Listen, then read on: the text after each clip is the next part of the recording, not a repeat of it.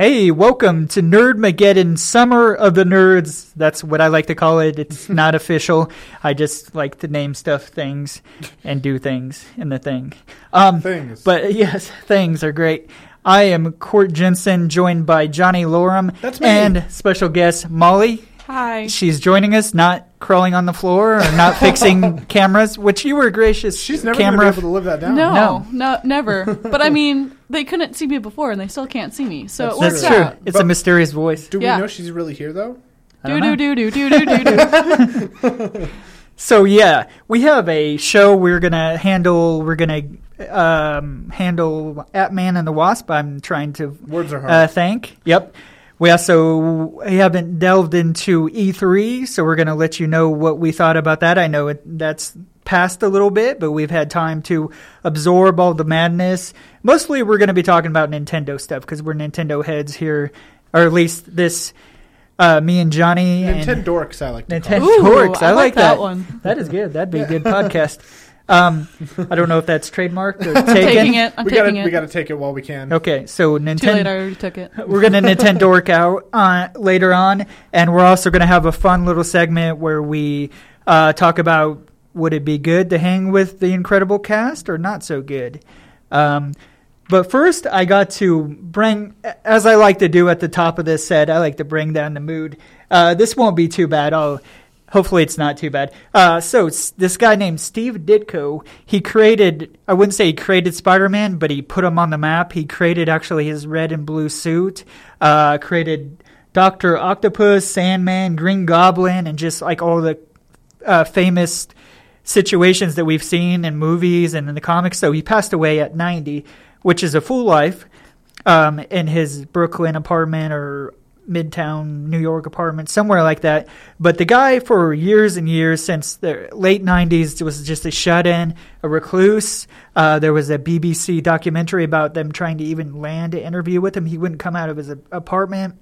Uh, quit Marvel after a while, worked for DC, and then just uh, worked as a uh, independent guy, but he created like not only Spider-Man but Doctor Strange and that weird like Doctor Strange stuff he was doing in the 60s and late 70s was weird. It's like Salvador Dali uh just weird. He was inspired by this surreal uh, surrealist like movement of art.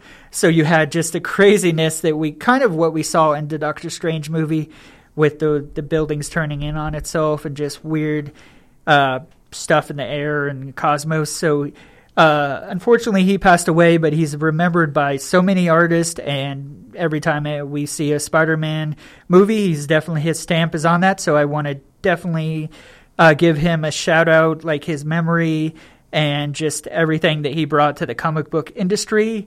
So uh, rest in peace, Steve Ditko. But now we're going to move on to a little bit more lighter subject, and that's Ant Man and the Wasp. Uh, we'll try to keep it a little bit spoiler free because we have Molly here. Yeah, that's okay. I like spoilers. You sh- I you sure? embrace spoilers. you sure? Okay. Yeah, I we'll- embrace spoilers. Okay, we'll we'll delve into it then. Let's go. Um, Spoilers alert! Spoiler Yes. alert!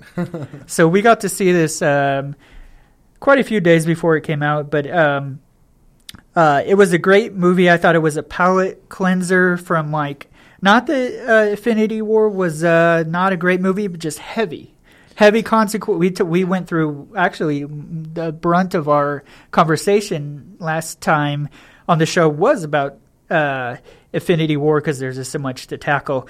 This had a little bit of ties to it, but not too much. It, I just felt like it was light, breezy, and fun. I thought it was uh, on par with the first one. I mean, that was a surprise to me because when I first initially heard of Peyton Reed, uh, he was the Bring It On guy with the Kirsten Dunst uh, dancing movie, and I'm like, oh boy, this is going to be total garbage. But actually, Peyton Reed came through. No cheerleaders, no Kirsten Dunst, no Bring It On. Who? What's Oh, is that the director? yeah, Oh. whatsoever. So I thought it. I just wasn't sure how it would be because uh, Edgar Wright, uh, Baby Driver, and Shaun of the Dead was attached to this, and I thought his.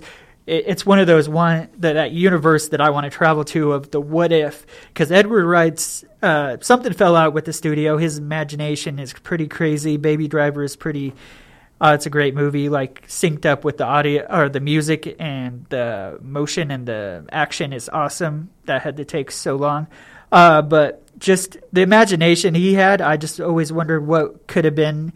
But we got Peyton Reed and we got Paul Rudd, and I've been a Paul Rudd fan since 1995. I believe I saw Clueless with him in it, and it doesn't look like they'll never have to use that creepy sort of Marvel de aging stuff that they used in this movie because Paul Rudd feels like he retroactively de ages every time I see him. He never ages. But he's always a great. Uh, he always brings a greatness to this. Uh, I love his interactions in Civil War with Captain America, but that's not what we're talking about. So I got to stay on topic.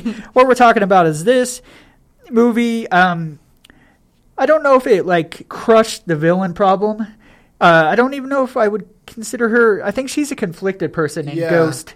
So Ghost wasn't exactly a villain. I don't think there was. And I I, mean, don't- I there wouldn't was. consider her. She's not an anti-hero either. Yeah. she's because uh, you know it. it she's she's a, a conflicted character, and it's it's like we had in Deadpool two a little bit.